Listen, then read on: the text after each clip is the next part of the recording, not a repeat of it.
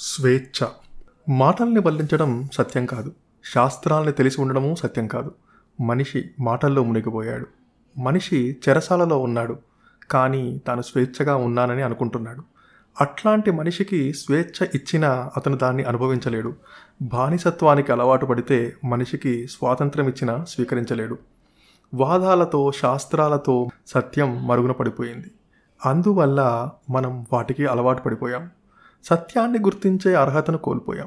దీన్ని బట్టి ఎవరైతే అస్తిత్వాన్ని గుర్తించలేరో తమ లోలోతుల్లోకి వెళ్ళి తమ అసలు స్వరూపాన్ని చూడలేరో వాళ్ళు సత్యాన్ని గ్రహించలేరు.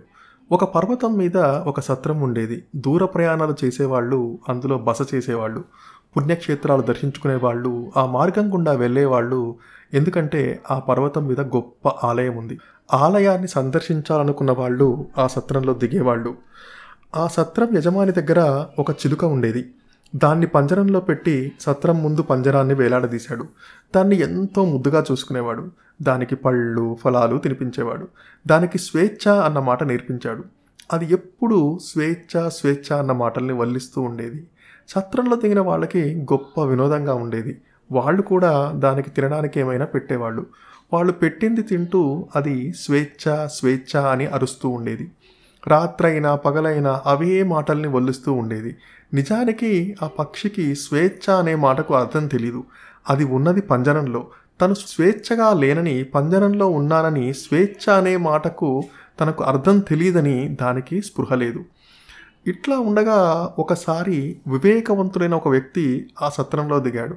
చీకటి పడుతుండగా స్వేచ్ఛ స్వేచ్ఛ అన్న మాటలు వినిపించడంతో చుట్టూ చూశాడు. సత్రం ముందు పంజరంలో చిలుక ఆ మాటలు వల్లిస్తున్నట్టు తెలుసుకుని విస్తుపోయాడు. పంజరం దగ్గరికి వచ్చి నిలుచున్నాడు. అతన్ని చూసి చిలుక మళ్ళీ స్వేచ్ఛ స్వేచ్ఛ అంది. అది స్వేచ్ఛగా లేదని ఆ మాటకు దానికి అర్థం తెలియదని అది పంజరంలో ఉందని అతనికి తెలుసు. అతనికి స్వేచ్ఛ అంటే ఏమిటో స్వాతంత్రం అంటే ఏమిటో తెలుసు. అతను వెంటనే పంజరం తలుపు తెరిచి చిలుకను బయటికి లాగడానికి ప్రయత్నించాడు. ఆ చిలుక బయటికి రావడానికి ఇష్టపడలేదు. అతను బలవంతంగా బయటికి తీసి వదిలిపెట్టిన మళ్ళీ పంజరంలోకి వెళ్ళింది.